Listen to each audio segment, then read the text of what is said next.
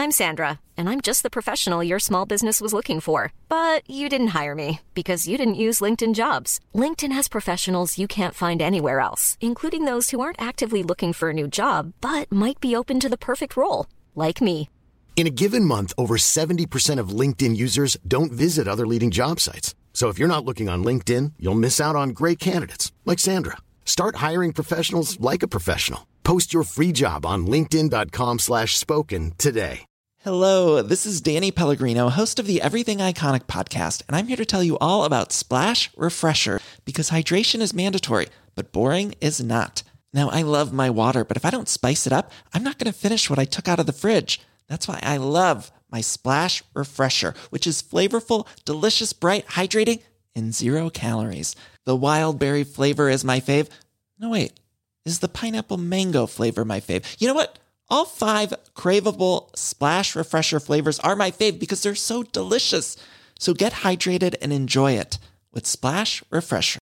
Ready to pop the question and take advantage of 30% off? The jewelers at BlueNile.com have got sparkle down to a science with beautiful lab grown diamonds worthy of your most brilliant moments. Their lab grown diamonds are independently graded and guaranteed identical to natural diamonds, and they're ready to ship to your door. Go to Bluenile.com to get 30% off select lab grown diamonds. That's Bluenile.com for 30% off lab grown diamonds. Bluenile.com.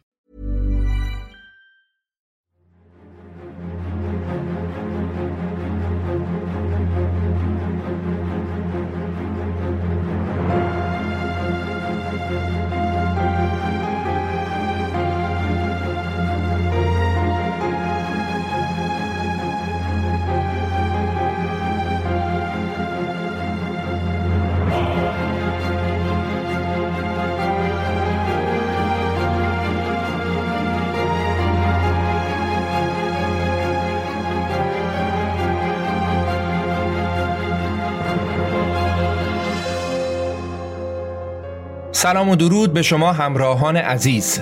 به پادکست خودتون پادکست رخ خوش اومدید. شما به قسمت دوم اپیزود مادر ملت آلمان داستان زندگی آنگلا مرکل گوش می‌کنید. در پادکست رخ من امیر سودبخش هر بار داستان زندگی کسانی رو برای شما روایت می‌کنم که بخشی از تاریخ ایران یا جهان رو رقم زدن. امیدوارم که از شنیدن این اپیزود لذت ببرید.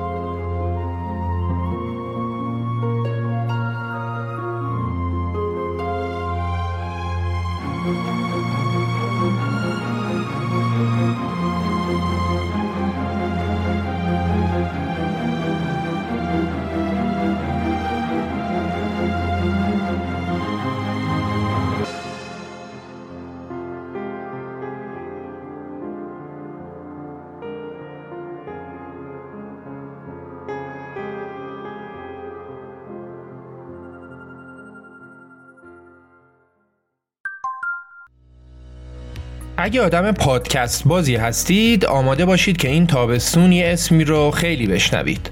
اسم شرکتی که در راستای مسئولیت اجتماعیش اسپانسر خیلی از پادکست ها شده و از پادکست های زیادی حمایت کرده. بله ایرانی کارت. ایرانی کارت یه وبسایتیه که خدماتش توی چند ثانیه نمی گنجه. اما خلاصه بگیم که کار خیلیا رو راحت کرده. خیال فریلنسرهایی که دغدغه نقد کردن درآمدشون رو داشتن راحت کرده. یا دانشجوهایی که برای پرداخت هزینه های دانشگاه و رزرو اتاقشون دنبال یه راه پرداخت خارجی بودن رو از استرس نجات داده.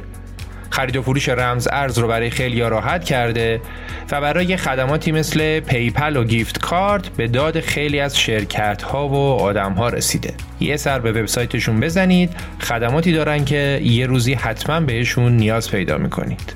حامی این قسمت ایرانی کارت. تو قسمت قبل داستانمون رو از دوران کودکی مرکل تو آلمان شرقی شروع کردیم. با فضای کمونیستی آلمان شرقی و تفاوت‌هایی که با آلمان غربی داشت آشنا شدیم. از خانواده مرکل و پدر کشیشش و مادر معلمش گفتیم.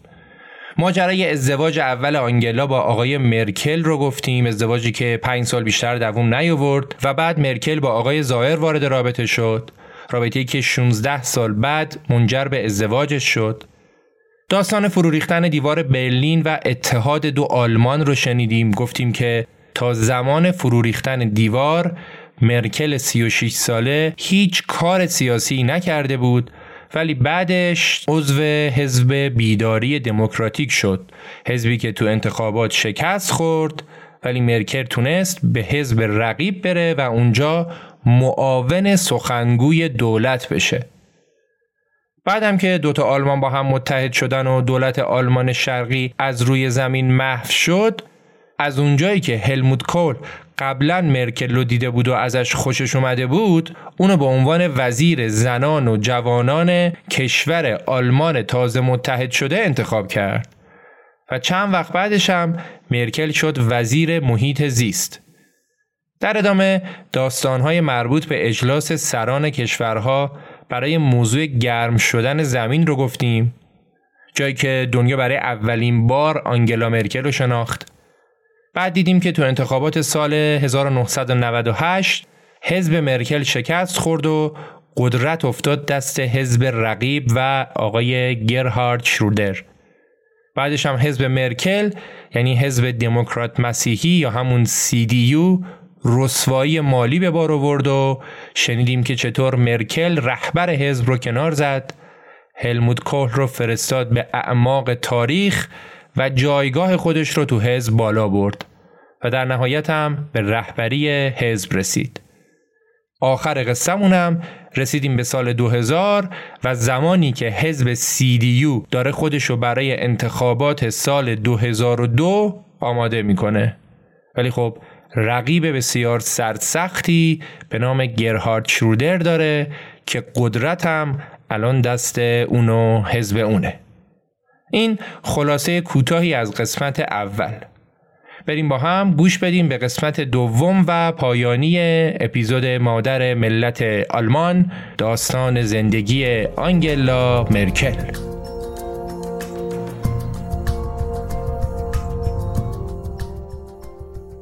در سالهای اول رهبری مرکل تو حزب CDU اونا در انتخابات محلی تو چند تا ایالت نتایج خوبی گرفتن و در آستانه انتخابات سراسری سال 2002 طبق نظرسنجی ها آمار محبوبیتشون بین مردم و آمار رعی های احتمالیشون به رقیبشون یعنی حزب حاکم خیلی نزدیک شده بود. انتخاب صدر اعظم تو آلمان مثل انتخاب ریاست جمهوری تو خیلی از کشورهای دیگه من جمله ایران نیست. اینطور نیست که مردم پاشن برن مستقیم به یک کاندیدا رأی بدن و اون بشه صدر اعظم. صدر اعظم رو نماینده های پارلمان انتخاب می‌کنن یعنی مردم میرن به حزبی که دوست دارن رأی میدن و نماینده های پارلمان رو انتخاب می‌کنن بعدش حزبی که بتونه تو انتخابات پارلمان اکثریت آرا رو به دست بیاره یعنی بالای 50 درصد این حق رو داره که صدر اعظم رو انتخاب کنه. و معمولا هم اینطوریه که رهبر همون حزبی که بیشترین رأی رو تو پارلمان آورده به عنوان صدر اعظم انتخاب میشه. حالا فرض کنین تو انتخابات حزب حاکم 40 درصد رأی بیاره حزب رقیبش 35 درصد رأی بیاره و 25 درصد باقی مونده هم بین 3 4 تا حزب کوچیکتر تقسیم بشه. که اتفاقا معمولا هم دقیقا همین اتفاق میفته و اکثر اوقات هیچ حزبی نمی‌تونه بالای 50 درصد رأی رو به دست بیاره و یه تن هر کاری خاص بکنه. حالا اینجا چه اتفاقی میفته خب هیچ حزبی نتونسته رأی اکثریت رو یعنی بالای 50 درصد رو بیاره دیگه. پس چه اتفاقی میفته اینجا احزاب میشینن با هم صحبت می‌کنن لابی می‌کنن یه جورایی یارکشی می‌کنن. و مثلا حزبی که 40 درصد رأی آورده میره با حزبی که 15 درصد رأی آورده صحبت می‌کنه و یه سری امتیازات بهش میده. مثلا میگه دوتا از وزرای کابینه بعدی رو از حزب شما انتخاب می‌کنیم. و اینجوری رضایتشون رو جلب می‌کنه. خلاصه که در نهایت وقتی این دوتا حزب با هم متحد بشن مجموع آراشون میره بالای 50 درصد و حالا اونا می‌تونن صدر اعظم رو انتخاب کنن. بعد که صدر اعظم انتخاب شد صدر اعظم هم کابینه دولت رو تشکیل میده و وزرای دولت رو انتخاب می‌کنه این ساختار باعث توازن قدرت میشه و باعث میشه که قدرت مطلق دست یک حزب باقی نمونه حالا تو انتخابات سال 2002 آلمان هم حزب حاکم و حزب مرکل رأیاشون خیلی به هم نزدیک بود. حزب حاکم منتها با اختلاف خیلی کمی بالاتر بود. ولی در نهایت اونا با اطلاف با احزاب دیگه مجدد تونستن قدرت رو تو پارلمان به دست بگیرن و گرهارد شرودر برای بار دوم به عنوان صدر اعظم آلمان معرفی شد. تو انتخابات سال 1998 یعنی انتخابات قبلی هم حزب گرهارد شرودر با حزبی به نام حزب سبزها ائتلاف کرده بود و تونسته بود اکثریت رو تو پارلمان به دست بیاره و این بار هم با وجود اینکه رأیشون از دفعه قبلی یه ذره کمتر بود ولی باز هم با ائتلاف با حزب سبزها اونا تونستن اکثریت بالای 50 درصد رو تو پارلمان به دست بیارن و دولت رو تشکیل بدن.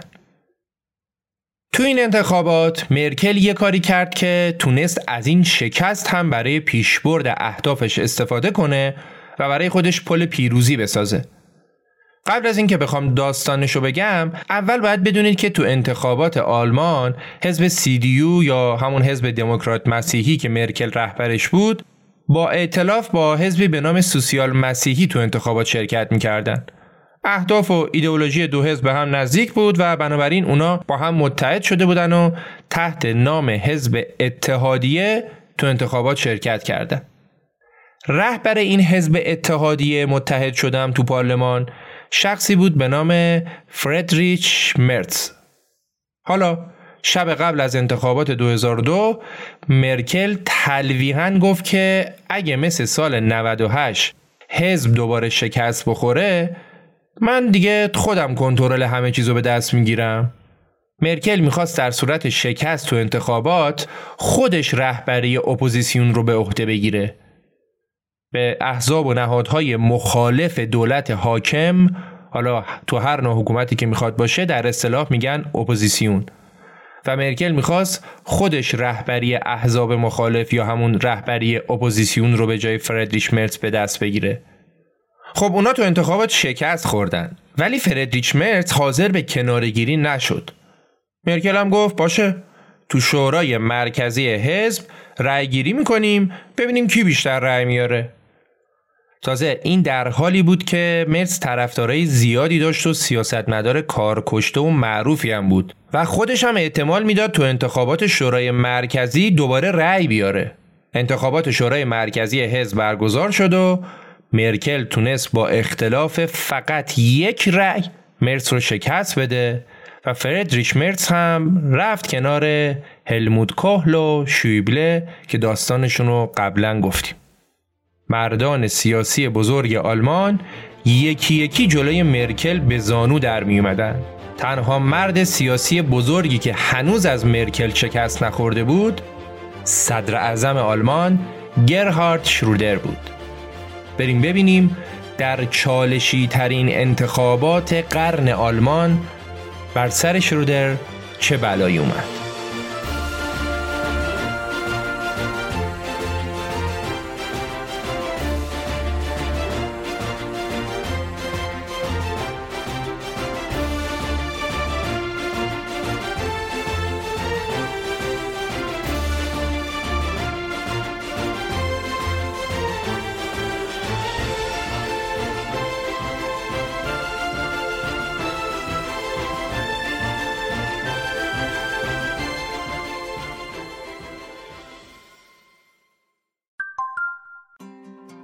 حامی این قسمت نرم افزار CRM داناس نرم افزار CRM دیگه تو هر شرکتی که بیش از 10 15 تا مشتری داشته باشه لازمه کسب و کاره. دیگه دوران کاغذ و دفتر و یادداشت گذشته و امروز اگه کسب و کاری می‌خواد از رقباش جانمونه باید با یه سیارم قوی بتونه درصد بیشتری از فرصتهاش رو تبدیل به مشتری بکنه و سهم بیشتری از بازار رو بگیره. کاری که سیارم دانو برای شما می‌کنم دقیقا همینه. منتها علاوه بر این دانا بعد از فرایند فروش برای مدیریت و نگهداری مشتریان شما هم راهکار داره. در حقیقت شما به کمک نرم افزار سیارم دانا بعد از اینکه فرصت های فروشتون رو به مشتری تبدیل کردید با گزارش ها و داشبورد هایی که دانا به شما میده می‌تونید در لحظه از وضعیت مشتریانتون مطلع بشید و برای راضی نگه داشتن اونا برنامه ریزی کنید. امتحان کردن نرم افزار دانا هم مجانیه. می‌تونید همین الان از طریق لینکی که تو توضیحات هست دوره 14 روزه رایگانش رو داشته باشید. اگر هم خواستید خرید کنید می‌تونید با کد تخفیف رخ 20 ROKH 20 تا پایان مرداد 20 درصد تخفیف بگیرید. نرم افزار CRM دانا. شرودر صدر اعظم آلمان بعد از پیروزی تو انتخابات سال 2002 دید که حزب رقیبش هر روز داره قدرتش و محبوبیتش بیشتر میشه. از طرف دیگه هم با توجه به اینکه مرکل روز به روز داشت قوی تر می‌شد شرودر فهمید که اون برای انتخابات بعدی یعنی انتخابات سال 2006 براش خوابای بدی دیده. پس اومد چیکار کرد؟ شرودر وقتی دید که محبوبیت حزبش با شیب کمی داره روز به روز کمتر میشه و اگه همین جوری پیش بره احتمالا تو انتخابات بعدی از مرکل شکست می‌خوره اومد دست به یه ریسک بزرگ زد. یه ریسک خیلی بزرگ. اون اومد یه سال و نیم قبل از انتخابات از نماینده های حزب خودش تو پارلمان خواست که بیان به دولت رأی عدم اعتماد بدن تا دولت سقوط کنه و انتخابات زودرس برگزار بشه. و حالا تو انتخابات زودرس اون بتونه قبل از اینکه کار از کار بگذره دوباره برای یه دوره چهار ساله دیگه انتخاب بشه. یکم بیشتر توضیح میدم موضوع جا بیفته. تو پارلمان آلمان که بهش میگن بوندستاک قانون اینجوریه که اگه اکثریت نماینده ها به دولت رأی عدم اعتماد بدن دولت سقوط می‌کنه و باید خیلی زود انتخابات برگزار شه. شروع دارم که می‌دید محبوبیتش داره کمتر میشه. پیش خودش گفت که اگه تا سال 2006 و دور جدید انتخابات ثبت بکنم با توجه به شواهد و قرائن احتمال اینکه شکست بخورم زیاده. ولی اگه الان انتخابات برگزار بشه احتمال پیروزی من تو انتخابات زیاده. و تازه اینطوری برنامه های حزب رقیب برای شرکت تو انتخابات هم به هم میریزه. پس در نهایت اون اومد به نماینده های حامی خودش تو پارلمان گفت که بیایید به من به دولت رأی عدم اعتماد بدید که دولت قانونا سقوط کنه و طبق قانون انتخابات زودرس برگزار شه. تا اینکه اینجوری بتونیم حزبمون رو در قدرت حفظ بکنیم و برای چهار سال دیگه دوباره رأی بیاریم. اونا همین کار هم کردن. نماینده های دولت به دولت خودشون رأی عدم اعتماد دادن. دولت سقوط کرد و انتخابات زودرس برگزار شد. و خب طبق پیش ها حزب مرکل و حزب شرودر بیشترین رأی آوردن و این دو نفر رفتن به جنگ هم. وقتی که نتیجه دقیق آرا اعلام شد معلوم شد که حزب مرکل با اختلاف کمتر از یک درصد از حزب شرودر بیشتر رأی برده تقریبا 36 درصد حزب مرکل 36 درصد حزب شرودر که اینا تو دهم درصد با هم اختلاف داشتن. و سه تا حزب دیگه هم هر کدوم تقریبا 9 درصد رأی آورده بودن. حالا باید احزاب با هم ائتلاف می‌کردن که بتونن رأی اکثریت مجلس رو به دست بیارن. از اون سه تا حزبی که رأیای کمتری داشتن یکیشون حزب چپ ها بود که هیچ وقت معمولا با حزب مسیحای دموکراتیک یعنی حزب مرکل آبشون توی جوب نمی‌رفت. یکی دیگرشون هم حزب سبزها بود که تو دو انتخابات قبلی سبزها رفته بودن سمت شرودر. ولی تو این انتخابات اگه اونا بازم می‌رفتن سمت شرودر دیگه فایده ای نداشت چون دوتایی با هم می‌شدن 45 درصد. 36 درصد شرودر 9 درصد سبزها با هم می‌شدن 45 درصد و نمی‌تونستن مثل دو سری قبلی اکثریت رو به دست بیارن. ولی خب از اون طرف هم در صورت سبزها با حزب مرکل هم اعتلاف نمی‌کردن. خب حزب چپ ها که نشد حزب سبزا هم که نشد میمونه فقط حزب سوم که اگه حزب مرکل با اون حزب سوم هم اعتلاف می‌کرد بازم به حد اکثر نمی رسیدن اونا هم می‌شدن تقریبا 45 درصد. اوضاعی شده بودا شرودر یه سنگی انداخته بود تو چاه که نه خودش می‌تونست در بیاره نه صد تا آدم دیگه. هم خودش توش مونده بود و هم کشور رفته بود به یه بنبست سیاسی. ولی هنوز یه احتمال دیگه وجود داشت. حدس می‌زنی چی؟ احتمال اینکه هر دو حزب بزرگ بیان با همدیگه اطلاف کنن. حزب مرکل و حزب شرودر. یعنی اون دوتا حزبی که 36 درصد رأی آوردن با هم اطلاف کنن. چیزی که مرکل پیشنهادشو داد ولی شرودر به هیچ عنوان راضی به انجامش نبود. خب تا اینجا رو داشته باشید تا بریم به شب بعد از انتخابات و میزگرد تاریخی که تو آلمان برگزار شد. بنا به سنت همیشگی شب بعد از انتخابات رهبران احزاب توی میزگرد زنده تلویزیونی که به میزگرد فیل ها مشهوره شرکت کردند.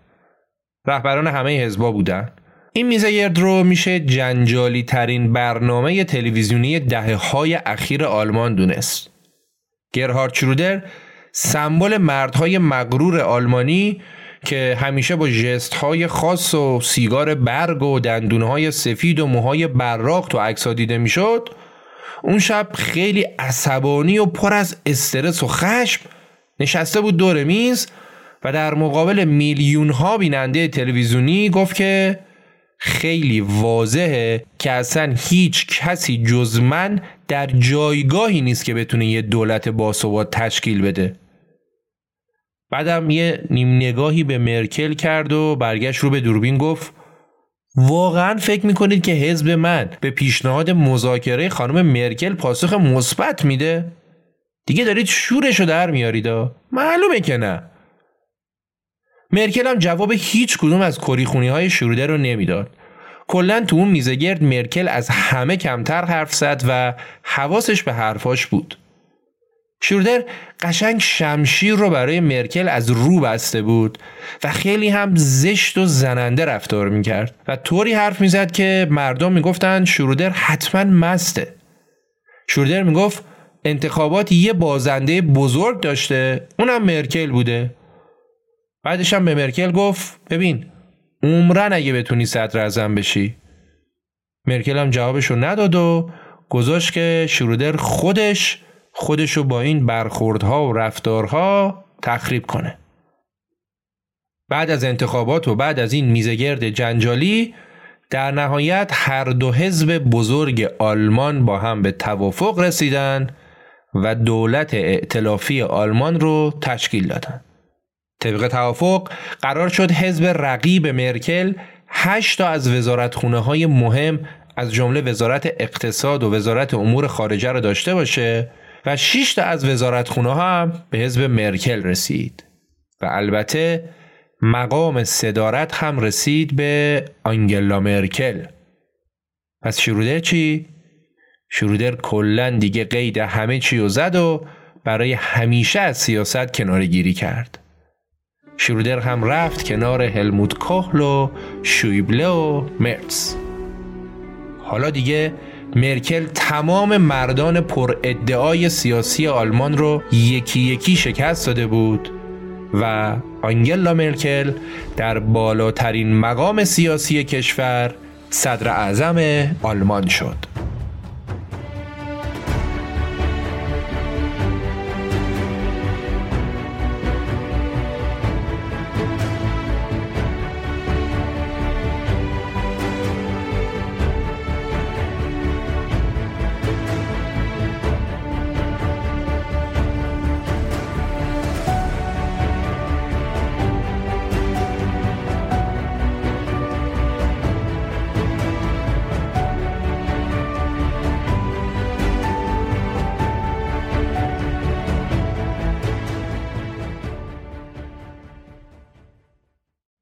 رسیدیم به سال 2005 و آغاز دوره صدارت 16 ساله آنگرا مرکل بر آلمان.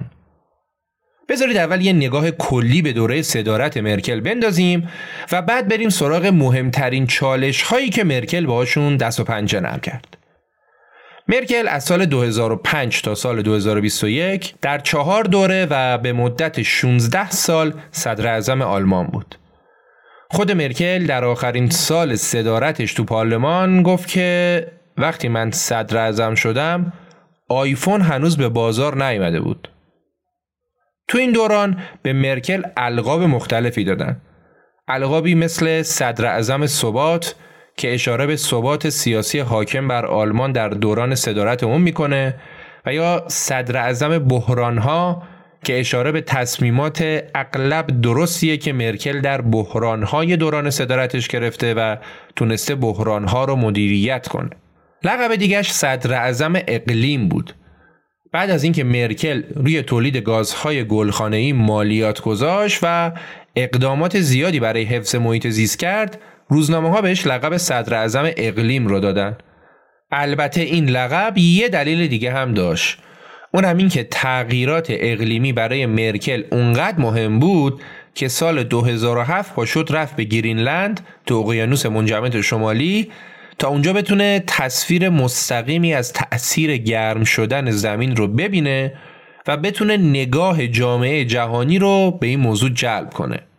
هرچند که همه این فعالیت ها هم نتونست رضایت کامل طرفدارای محیط زیست رو جلب بکنه و حتی خود مرکل هم سال 2021 گفت که در دوران من کارهای زیادی برای مبارزه با گرم شدن زمین انجام شد اما نه به اندازه کافی.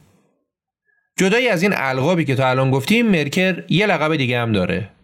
مادر ملت آلمان. لقبی که حداقل طرفداراش خیلی دوستش دارن. و البته اکثریت مردم آلمان هم در کل از نتیجه کار مرکل تو این 16 سال راضی بودن و تو آخرین نظرسنجی ها مردم بالای 83 درصد ازش رضایت داشتن. خب بی خودم نبوده که چهار دوره تونسته بود رأی بیاره و صدر اعظم باقی بمونه. ملت راضی بودن که به حزبش رأی می‌دادن. مرکل از سال 1998 هر سال قویتر از سال قبلش می‌شد. سال 2000 رهبر حزب CDU و سال 2005 هم که صدر اعظم آلمان شد و تازه از سال 2006 تا 2020 مرکل 14 بار تونست از نگاه مجله معتبر فوربس عنوان قدرتمندترین زن جهان رو از آن خودش کنه. یکی از جسورانه ترین تصمیماتی که مرکل تو دوران صدارتش گرفت مربوط میشه به سال 2011 و بعد از سونامی بزرگ و وحشتناک ژاپن. تا اون زمان خیلی از کشورها از جمله آلمان طرفدار انرژی هسته‌ای بودند و با ساختن نیروگاه های بزرگ سرمایه های زیادی رو به انرژی هسته‌ای تخصیص می‌دادند.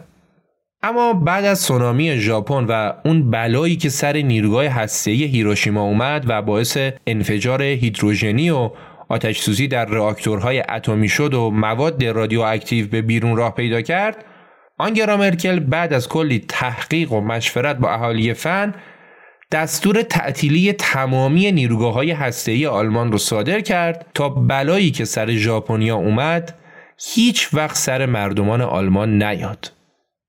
خود ژاپنیا هم که بعد از این اتفاق دیگه بیخیال انرژی هسته‌ای شدن و رفتن سراغ موارد جایگزین. البته همیشه هم سیاست های مرکل مورد تایید منتقدان نبوده.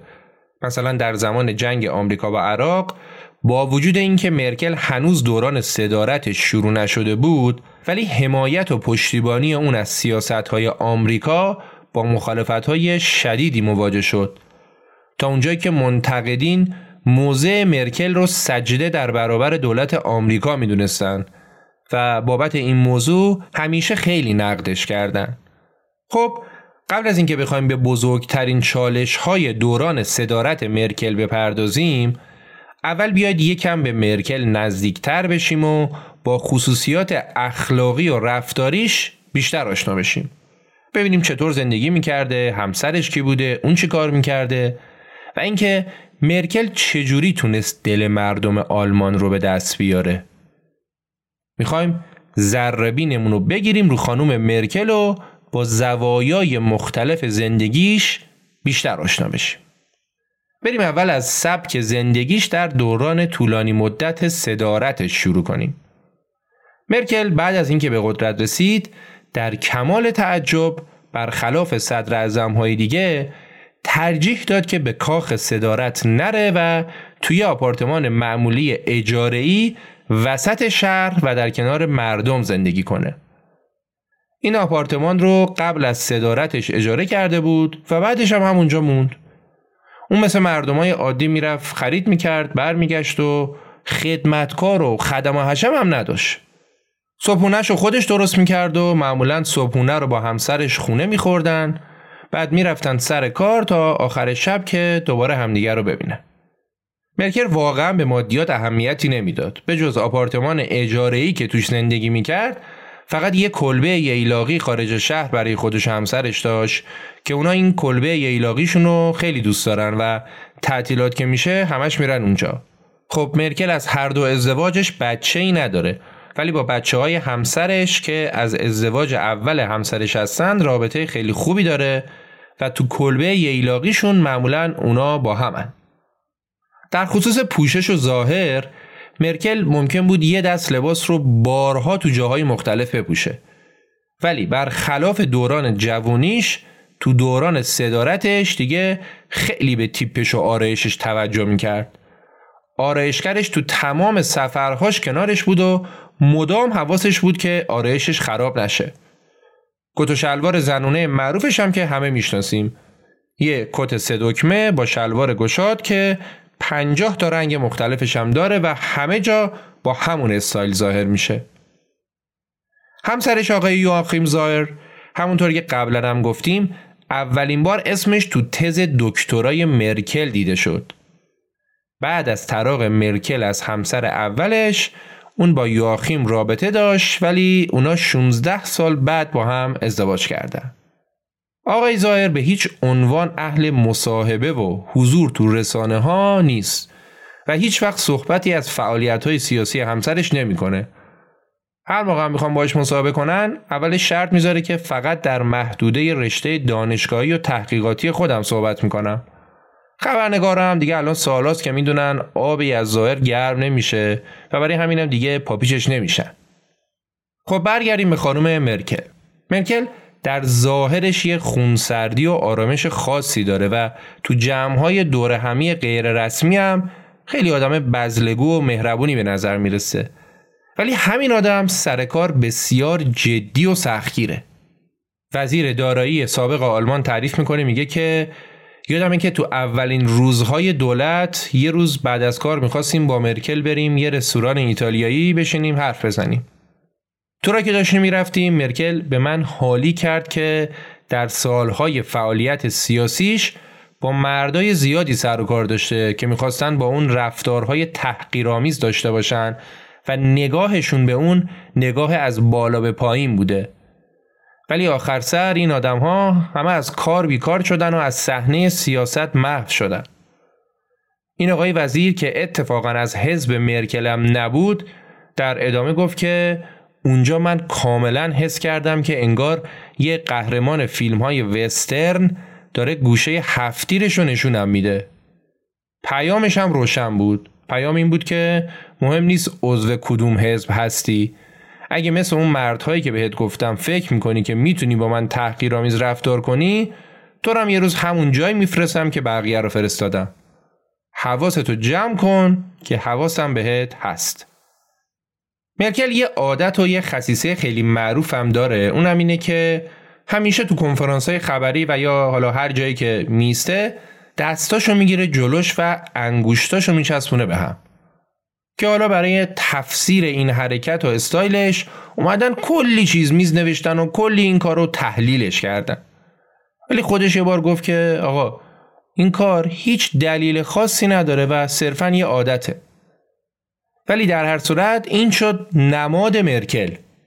زنی که کت شلوار رنگی میپوشه موهاش کوتاهه و دستاشو می‌گیره جلوش و انگوشتاشو به هم میچسبونه. تو مسائل مربوط به زنانم مرکل هیچ وقت محبوب فمینیست ها نبود. فمینیست ها از مرکل به عنوان یه زن توقع بیشتری داشتند و خب مرکل هیچ وقت خودشو فمینیست نمی‌دونست. کلا مرکل همیشه و تو هر مسئله سیاستمدار میانه رو و محتاطی بود. درباره نحوه سیاستش هم یه سری نقدهای جالب و قابل توجهی وجود داره که اگه خوب بهش دقت کنیم اون کلید طلایی و اون رمز موفقیت مرکل در جلب نظر مثبت مردم آلمان رو می‌تونیم توش پیدا کنیم. مهمترین نقدی که به مرکل و سیاستاش وارد میشه اینه که مرکل برخلاف مردان سیاسی بزرگ آلمان هیچ آرمان و اهداف بلند مدت و بلند پروازانه ای را نداشت. برای هیچ آرمان خاصی نجنگید و هدفش فقط حفظ قدرت بود. یکی از مخالفاش میگه استراتژی انتخاباتی مرکل ساده بود. از یه طرف خیال هوادارانش رو راحت می‌کرد و از طرف دیگه کاری می‌کرد که اونایی که هوادارش نیستن پای صندوق های رأی نرن ولی خب چه شکلی این کارو می‌کرد؟ اولا که با سیاست های درست اقتصادی یه ثباتی تو آلمان آورده بود که اکثریت ازش راضی بودن و هوادارش هم همین ازش می‌خواستن در مقابلم مرکل چون تو هیچ درگیری سیاسی و مناظره و تنش و چالشی شرکت نمی‌کرد پس بنابراین هیچ حرکتی نمی‌کرد که مخالفینش یا اونایی که هوادارش نیستن رو تحریک کنه که بیان بر ضدش رأی بدن و بیان بگن که من رأی میدم چون می‌خوام که هر کسی صدر اعظم بشه فقط مرکل نشه. خیلی به همین دلیل میان رأی میدن دیگه. رالف ولمن زندگی نامه نویس مرکل یه حرف خیلی جالبی می‌زنه. اون میگه مرکل اصلا با وعده تغییر اومد سر کار. اما در واقع بخش عمده ای از دورانشو صرف این کرد که از آلمان در برابر تغییر محافظت کنه. در حقیقت میراث سیاسی مرکل شاید نه در آنچه که به دست اوورد بلکه بیشتر در آنچه که حفظ کرد خلاصه میشه. این نقدها در خصوص مرکل به نظر بجاست ولی بسته به نگاه آدما همین موضوعات می‌تونه به جای نقطه ضعف یه پوان مثبت برای مرکل باشه. مرکل می‌دونست که آلمانیا می‌خوان تو آرامش باشن. کشورشون دو تا جنگ جهانی رو پشت سر گذاشته بود و تو هر دوتاش هم شکست خورده بود و زده بودن لهشون کرده بودن. و الان دیگه مردم آرامش می‌خواستن. یه زندگی آروم با اوضاع اقتصادی خوب. پس مرکل هم اومد سیاستاش رو بر مبنای همین موضوع گذاشت. تو انتخابات سال 2002 که حزبش با اختلاف کمی شکست خورد یکی از دلایل شکستشون این بود که حزب اومده بود شعار می‌داد ما می‌خوایم تغییرات بزرگی تو آلمان ایجاد کنیم. می‌خوایم اصلاحات اساسی تو قوانین ایجاد کنیم. برای همینم مردم گفتن آقا بی خیال ما تغییر نخواهیم باید کیو ببینیم؟ بعد یه اون به یه ثبات نسبی داریم می‌رسیم و الان امالمون خوبه و همین کافیه. بعد دیگه استراتژی مبارزات انتخاباتی مرکل تغییر کرد. وقتی که صدر اعظم شد برای انتخابات مجددش تو دوره های بعدی پستر انتخاباتیش تصویر یه زن آراسته آلمانی تو چمنزار بود که داشت ریلکس می‌کرد. روی پستر هم نوشته شده بود از تابستان لذت ببرید و در پاییز انتخاب درستی داشته باشید. یعنی چی؟ یعنی اگه همین آرامش رو می‌خوای بیا دوباره به من رأی بده. و همینم هم می‌شد. خب این یه نگاه کلی بود به زندگی و نحوه سیاست مرکل. کسی که اولویت اول و دوم و سوم کارش اقتصاد و رفاه مردم کشورش بود. حتی تو دورانی که اروپا اسیر بحران مالی بود کشور آلمان نسبت به بقیه کشورها وضعش خیلی بهتر بود. مرکل به جای اینکه بیاد شعار بده که ما می‌خوایم جهان رو مدیریت کنیم و از این حرفا اومد حواسش رو گذاشت برای تأمین منافع مردمش و ثبات سیاسی کشورش. نرخ بیکاری رو از حدود 11 درصد رسون به 3 درصد سربازی اجباری رو حذف کرد و به اقلیت های مذهبی و جنسی آزادی های بیشتری داد. البته که مرکل هم مثل رهبرای کشورهای بزرگ دنیا تا منافع کشورش وسط نبود صدای مردم آزادیخواه کشورهای دیگر رو یا صدای مردم گرسنه کشورهای دیگر رو نمیشنید. ولی حداقل تو بحرانهای جهانی چند پله از اونایی که همیشه شعار میدن و عمل نمی‌کنن جلوتر بود که حالا جلوتر بهش می‌پردازیم. الان می‌خوایم بریم سراغ سه تا از بزرگترین بحرانهایی که مرکل در دوران صدارتش باش روبرو شد. بحران یورو، بحران پناهنده ها و بحران کرونا. بریم یه موزیک کوتاه آلمانی گوش کنیم و برگردیم.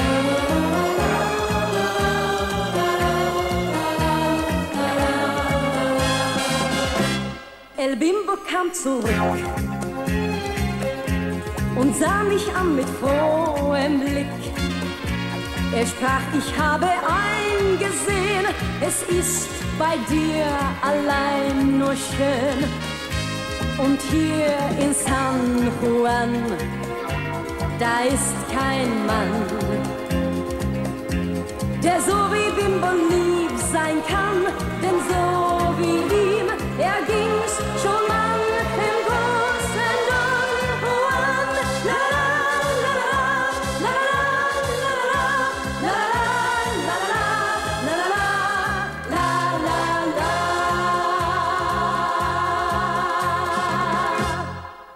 تقریبا از سال 2008 بود که با اعلام ورشکستگی بانک لیمن برادرز بحران یورو تو اروپا و آمریکا شروع شد. تو اروپا چون کشورها واحد پولی مشترک دارن پس تأثیر پذیری اقتصادیشون هم نسبت به هم خیلی زیاده و اقتصاد کشورها تا حدودی به هم گره خورده. ولی خب چون قوانین مالیاتی و دستمزدها و قوانین مالی هر کشور جداست همین موضوع باعث شده که تو دوران بحران بعضی از کشورها آسیبای بیشتری ببینن بعضیا کمتر. در رأس کشورهایی که بیشترین آسیب رو دیدن کشور یونان بود که دیگه بدبختا اقتصادشون فلج شده بود و دست به دامن کشورهای دیگه اروپایی شده بودن. تو آلمان هم بعد از شروع بحران مالی اروپا مردم هجوم بردن به بانک ها که پولاشون رو نقد کنن و حساباشون رو خالی کنن. اوضاع اونقدری خراب شد که بانک ها به دولت اعلام کردن که ممکنه خیلی زود کار به جاهای باریک کشیده بشه.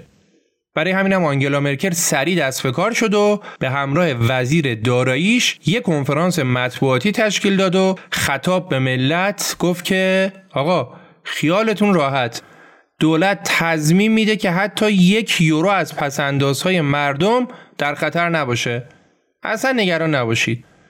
بعدش هم از مردم خواست که پولاشون رو از بانک بیرون نکشن.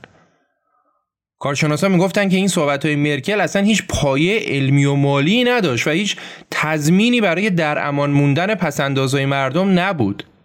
ولی همین که مرکل اومد این قول رو به مردم داد از اونجایی که مردم بهش اعتماد داشتن هجوم به بانک ها متوقف شد و تازه بعدش مرکل کارشناسا و کابینش رو دور هم جمع کرد که ببینن چیکار می‌تونن بکنن. این از آلمان. از اون طرف اختلاف کشورهای اروپایی با همدیگه سر کمک به یونان خیلی زیاد شده بود. ولی در نهایت با بسته پیشنهادی مرکل قرار شد اروپا به یونان کمک کنه به شرطی که از اون طرف هم یونان سیاست های ریاضتی اقتصادی سنگینی رو تحمل کنه.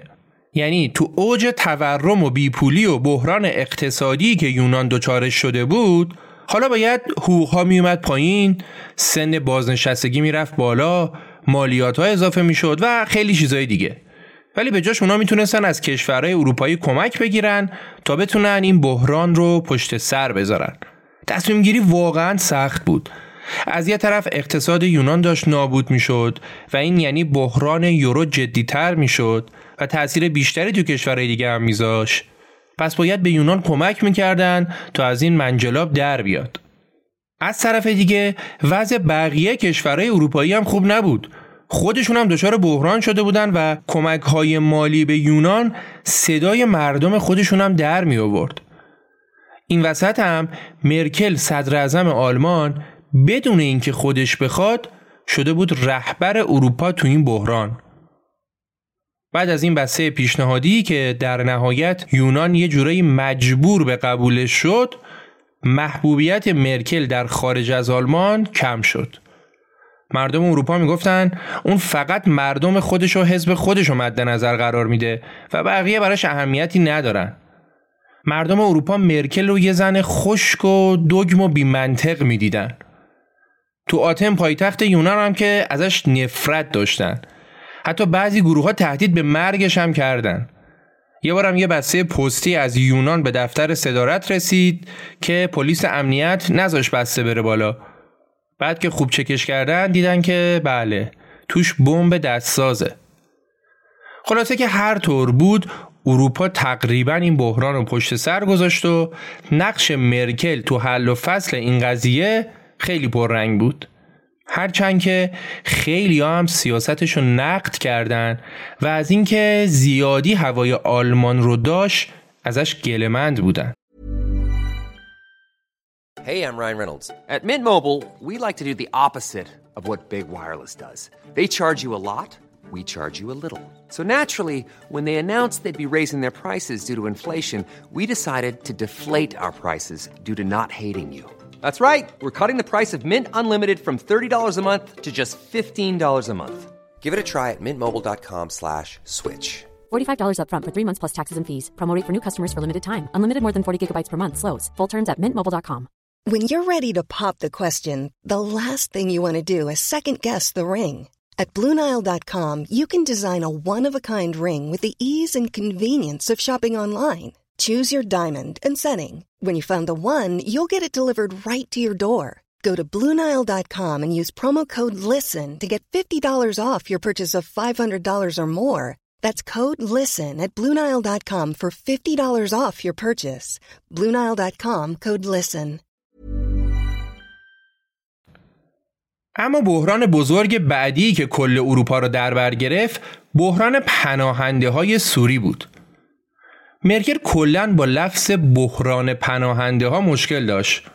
اون می‌گفت که اونا بحران نیستن اونا انسانایی هن که از روی ناچاری نیاز به کمک ما دارن. همونطور که می‌دونید با وخیمتر شدن اوضاع تو سوریه صدها هزار پناهنده که اکثرشون هم سوری بودن به سمت اروپا حرکت کردند. سیل پناهجوها برای کشورهای اروپایی این زنگ خطر رو به صدا در آورد که اگه این جمعیت زیاد پاشونو به کشورهای اروپای شرقی بذارن اوضاع از کنترل دیگه خارج میشه. تو آلمان و چند تا کشور دیگه اومدن شروع کردن به ساختن کمپ های پناهجوها. ولی خیلی زود حملات به این کمپ ها شروع شد. حملات از سمت کسایی که دوست نداشتن این پناهنده ها رو به کشورشون راه بدن. مذاکرات رهبرای کشورهای اروپایی هم برای تقسیم پناهنده ها به بنبست رسید و سر اینکه با این پناهنده ها چه کار باید بکنن و چه سیاستی باید در پیش بگیرن اختلاف نظرها بین رهبران اروپایی خیلی زیاد بود. ولی در آخر در حالی که خیلی از کشورهای اروپایی مرزهاشون رو به روی پناهنده ها بستن و جلوی ورود اونها رو گرفتن آنگلا مرکل با تمام فشارهایی که روش بود زیر بار بستن مرزها نرفت و توی سخنرانی تاریخی اومد گفت که ما از پناهجوها استقبال می‌کنیم. اون گفت من می‌دونم که ما از پسش برمیایم و این جمله ما از پسش برمیایم خیلی زود به نماد بحران پناهجویی تبدیل شد. مرکلی که خودش نزدیک به سی سال از بهترین سالهای عمرشو پشت دیوارهای برلین گذرونده بود شاید به خاطر همین بیشتر از هر کس دیگه وضعیت این مهاجرین رو پشت مرزهای بسته درک می‌کرد. این تصمیم مرکل طرفداراش رو مست غرور کرد و فریاد مخالفاش رو در آورد. مرزهای آلمان باز شدند و طبق آمار نزدیک به یک میلیون پناهجو وارد آلمان شدند. مرکل به قهرمان پناهجوها تبدیل شده بود. طوری که خیلی از پناهجوها وقتی وارد آلمان می شدن عکس مرکل رو تو دستشون داشتن.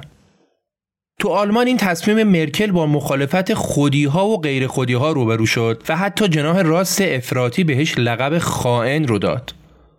اما خب همزمان مرکل در نظر خیلی های دیگه به شخصیتی محترم و خاص تبدیل شد.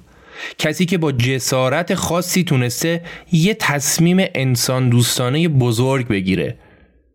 برخلاف کشورهای دیگه مثل فرانسه و انگلیس که بیشتر تماشاچی بودن آلمان تصمیم گرفت از پناهنده ها حمایت کنه. این تصمیم مرکل آمار محبوبیت اون رو در خارج از آلمان برد بالا ولی در داخل کشور میزان محبوبیتش در کل کمتر شد چرا؟ چون این مردم آلمان بودن که باید با این بحران و این سیل جمعیت تو خیابونا و شهرها روبرو می شدن. هرچند که هر چقدر زمان میگذره ارزش این تصمیم مرکل و ارزش این نیروی کاری که به آلمان اومد بیشتر داره خودشو نشون میده.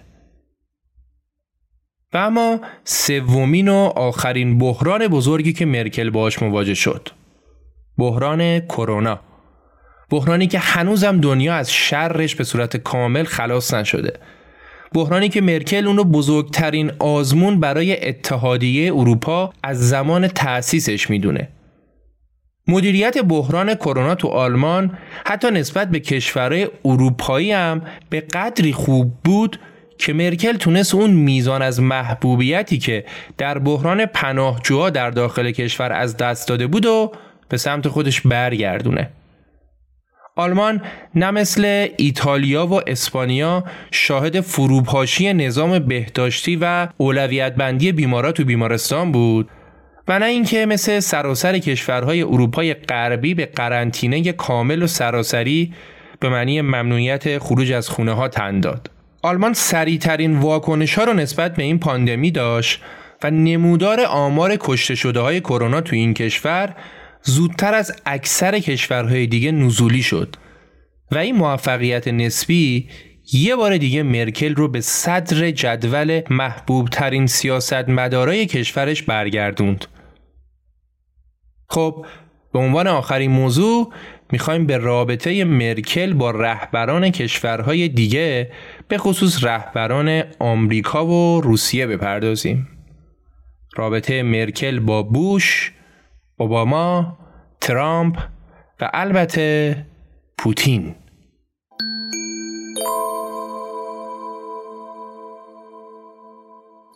مرکل در دوران صدارتش با چهار نفر از رؤسای جمهور آمریکا، چهار رئیس جمهور فرانسه و پنج نخست وزیر انگلیس همکار بوده.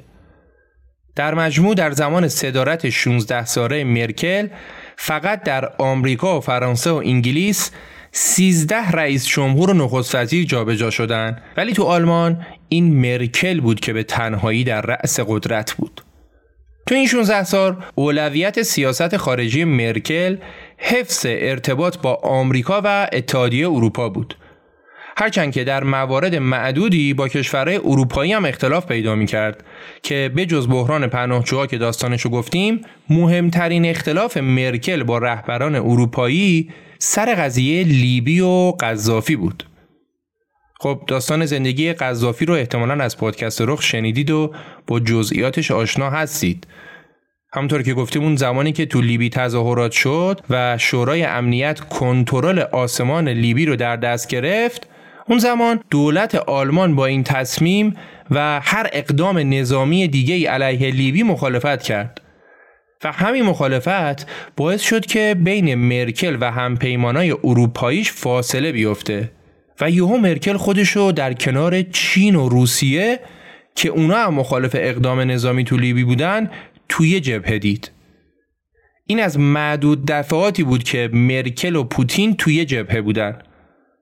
این دو نفر اصلا از همدیگه خوششون نمیومد مرکل اصلا از شخصیت و رفتار پوتین خوشش نمیومد و به عکسای لخت پوتین و نشون دادن عضلاتش و جست مردونگی بیش از حدش یه نگاه عاقلا در صفی مینداخت و هیچ وقتم با پوتین رابطه خیلی خوبی نداشت مخصوصا بعد از اون دیدار جنجالی و حرکت زشتی که پوتین انجام داد داستان اون دیدار هم این بود که یه بار سال 2007 مرکل رفته بود به مسکو که با پوتین ملاقات کنه.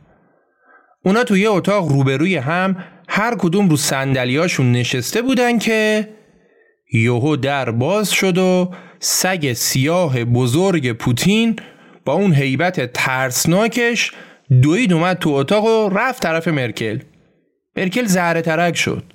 بعضیا میگن که مرکل فوبیای سگ داشت و چون تو بچگی سگ گازش گرفته بود از سگ خیلی میترسید ولی نه اصلا این حرفا نبود و عکسای زیادی هست که مرکل داره سگهای کوچیک پشمالو رو نوازش می‌کنه ولی خب این سگ با این ابهت و چهره ترسناکش می‌تونست تن هر کسی رو بلرزونه اونم اینکه اینجوری و بدون مقدمه و یوهو بیاد تو اتاق. مرکل هم واقعا ترسید. هیچی هم نگفت. فقط لبخاشو فشار داد و پاشو جمع کرد. سگی هم یکم بوش کرد و رفت. پوتین هم که خودشو ولو کرده بود رو مبل و زیر چشمی داشت این صحنه رو می‌دید و به دست گل خودش همچین لبخند موزیانه هم می‌زد. خب اینم اضافه کنم که مرکل وقتی صدر اعظم آلمان شد پنج سال از روزی که پوتین رئیس جمهور بود میگذشت.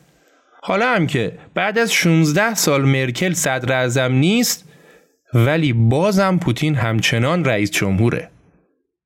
و اما ارتباط مرکل با رؤسای جمهور آمریکا زمانی که مرکل به قدرت رسید رئیس جمهور آمریکا جورج بوش بود برخلاف رابطه خوبی که این دو نفر تو رسانه ها با هم داشتن ولی اختلافاتشون هم کم نبود مخصوصا سر قضیه زندان گوانتانامو بعد از اینکه گند قضیه گوانتانامو در اومد مرکل گفت باید کاملا روشن بشه که اونجا چه بلایی داره سر زندانیا میاد و همین موزگیری کافی بود که رابطه بوش با مرکل سرد بشه. اختلاف بعدی مرکل با آمریکا هم که همونطور که گفتیم سر داستان مداخله نظامی آمریکا و شورای امنیت تو لیبی بود. ولی بزرگترین چالش مرکل با آمریکا سال 2008 سر قضیه پیوستن گرجستان و اوکراین به ناتو بود. آمریکا فشار می آورد که این کار باید انجام بشه و گرجستان و اوکراین باید هرچه زودتر عضو ناتو بشن. کی سال 2008 ولی مرکل مخالفت می‌کرد و شرایط رو برای این کار مناسب نمی‌دید. بعدها که روسیه به اوکراین حمله کرد، خبرنگارا از مرکل سوال کردند که دلیل مخالفتش با عضویت اوکراین در ناتو در سالهای پیش چی بوده و اینکه آیا لازم نمی‌بینی که الان بابت اون کارش و اون تصمیمش عذر خواهی کنه؟ مرکل هم جواب داد که اون زمان من تمام تلاشمون کردم که اوضاع بدتر نشه و می‌دونستم که با پیوستن اوکراین به ناتو ممکنه اتفاقای بدی بیفته و من سعی کردم در مسیر جلوگیری از فاجعه حرکت کنم. حالا اگه سیاستی نتیجه نداد معنیشی نیست که لزوما اشتباه بوده برای همینم الان دلیلی برای عذرخواهی نمی‌بینم. خب بریم جلوتر. بعد از بوش که اوباما اومد تو اوایل دوران اوباما رابطه مرکل باهاش زیاد خوب نبود. ولی هرچه که زمان گذشت این رابطه بهتر شد. تا جایی که دیگه اوباما مدال آزادی مهمترین مدال غیر نظامی آمریکا رو به مرکل اهدا کرد. تو مراسم ویژه در واشنگتن یورگن کلینزمن کاپیتان سابق تیم ملی فوتبال آلمان و یواخیم زایر همسر آنگلا مرکل هم شرکت داشتند. مرکل از بچگی طرفدار فوتبال بود و این علاقه رو حتی زمانی که به صدارت هم رسید داشت. یورگن کلیزمن کسی که تو جام جهانی 98 هم به ما گل زده و یکی از دوستای نزدیک مرکله. حالا اوباما برای دلیل اهدای این مدال به مرکل به خبرنگارا گفت که آنگلا مرکل دورانی که در آلمان شرقی کمونیستی داشت زندگی می کرد آرزومند آزادی بود. بعد از فرو ریختن دیوار برلین اون از دیوار فردی خودش هم گذشت تا اینکه به عنوان اولین زن آلمان شرقی صدر اعظم آلمان شد. اوباما گفت داستان آنگلا مرکل الهام بخش انسانها در تمام دنیاست. اما بعد از اوباما و تو جنگ انتخاباتی هیلاری کلینتون و ترامپ مرکل طرفدار هیلاری بود هرچند که این موضوع رو هیچ وقت علنی اعلام نکرد اما کاملا مشخص بود که نظرش چیه. بعدش هم که ترامپ رئیس جمهور شد آلمان و آمریکا روز به روز بیشتر از هم فاصله گرفتن و رابطه مرکل با ترامپ دست کمی از رابطهش با پوتین نداشت. حالا بازم بعضی موقع با پوتین نزدیکتر هم بود و چهار تا قراردادم میبست ولی با ترامپ هم اونا هم نه. و البته حماقت های ترامپ هم باعث شد که این رابطه سردتر هم بشه. ترامپ با اون ادبیات کوچه بازاریش هر چی دوست داشت به مرکل می‌گفت و سر بحران پناهجوها هم گفت که مرکل داره آلمان رو با مهاجران نابود می‌کنه. لابد توقع داشت مثل خودش که تو مرز مکزیک دیوار کشید مرکل هم بیاد لب مرز دیوار بکشه.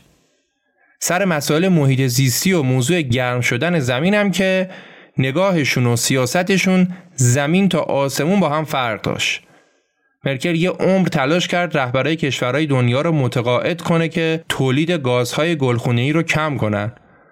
بعد ترامپ که رئیس جمهور شد کلا از توافقنامه ای که آمریکا و نزدیک به 200 تا کشور دیگه امضاش کرده بودن اومد بیرون. خب دیگه می‌رسیم به روزهای پایانی صدارت مرکل و خداحافظی اون از دنیای سیاست.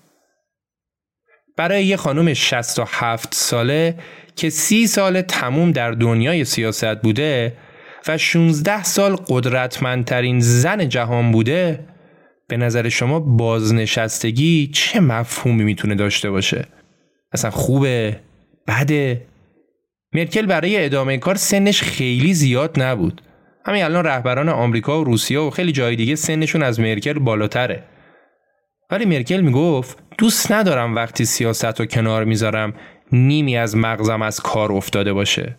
مرکل قبلا هم چند بار تاکید کرده بود که کنار کشیدن از قدرت براش ساده است و تازه اون موقع است که فرصت زیادی برای خواب و مطالعه داره.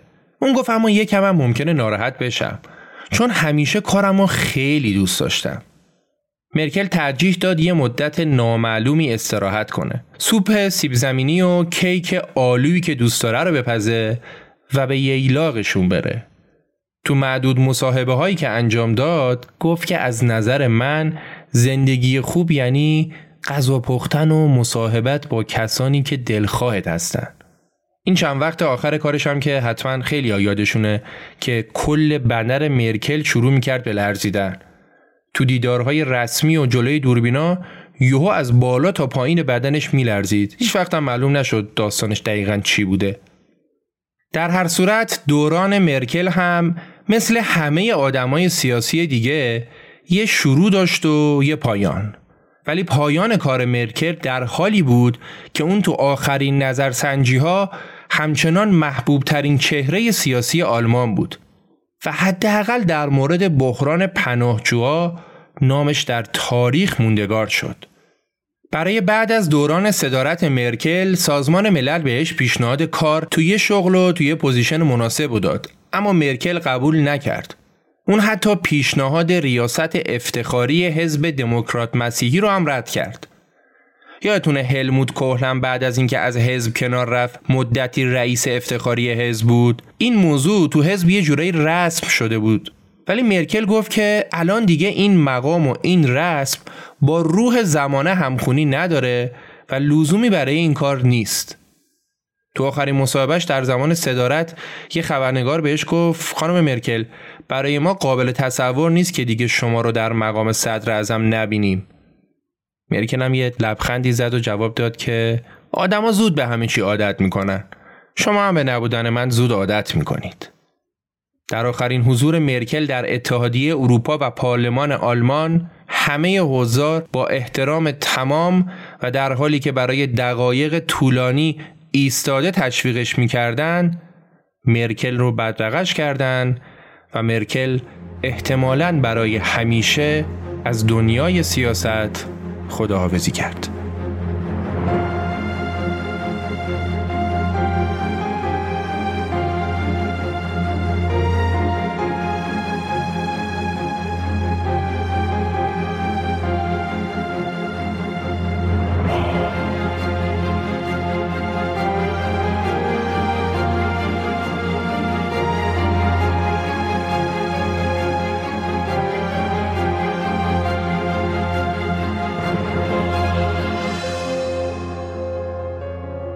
چیزی که شنیدید قسمت دوم از داستان دو قسمتی زندگی آنگلا مرکل بود که با حمایت ایرانی کارت و نرم افزار سیارم دانا و با همکاری نکیسا عبداللهی و پرستو کریمی تولید شده. امیدوارم که از شنیدن این اپیزود لذت برده باشید و مثل همیشه هم منتظر نقد و نظرات شما هستیم. ممنون از تمام حمایت های مادی و معنوی که از ما می کنید. به امید دیدار امیر سودبخش مرداد 1401